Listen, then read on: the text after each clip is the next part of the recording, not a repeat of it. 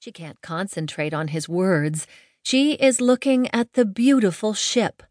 The Normandie, the newest, the fastest, the most glamorous of the great ocean liners.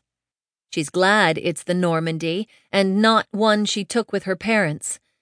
But it seems wrong to be traveling on a ship famed for its luxury when they are not on holiday.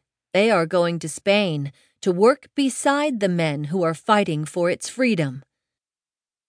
This is what the man with the megaphone is saying, but she can't keep her eyes off the three huge black and red striped funnels, the three layers of what seems like a gigantic cake. Dark blue on the bottom, the lacy center, rows of slender columns glistening like packed sugar in the uninflected sun. The open top deck, gleaming silver, everything capped by a stiff, equilateral triangle whose only purpose seems to be the support of red, white, and blue pennants that snap extravagantly in the warm spring wind. She's afraid there's something wrong with her. Perhaps she doesn't deserve to be here, because only scraps of what the Union president is saying get hold of her attention. Fellow workers, you will be victorious over the fascists. Our cause is just.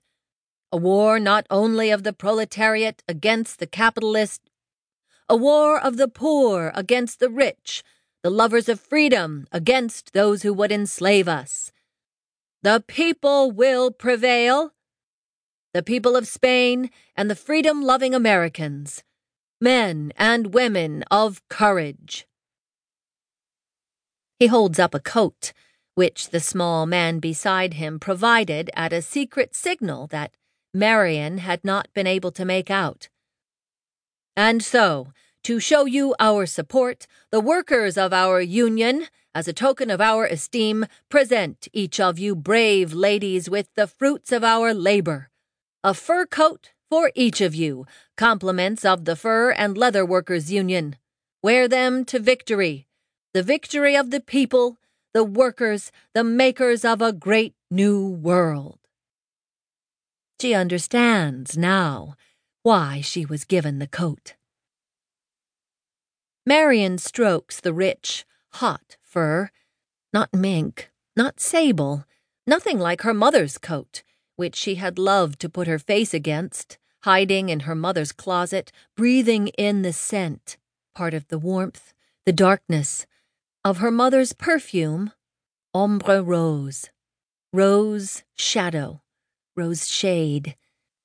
What is this fur? Fox, perhaps, or muskrat?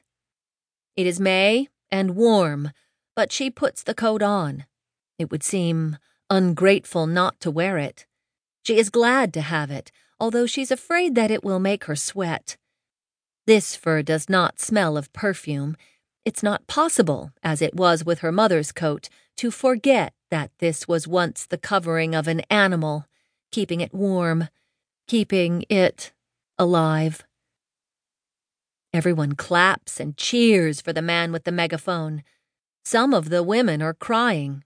One says, I never thought I'd have a fur coat. I never even dreamed of it. Marian takes her husband's arm. Ready? He says. You okay? Never better, she says. Because it's the most wonderful feeling in the world to know that you're doing exactly the right thing. That you're exactly where you're meant to be, which is also where you want to be. That you are 19, healthy, on the way to Spain to save the world, married, free of your parents, and if the marriage is a sham, isn't that part of the fun of it?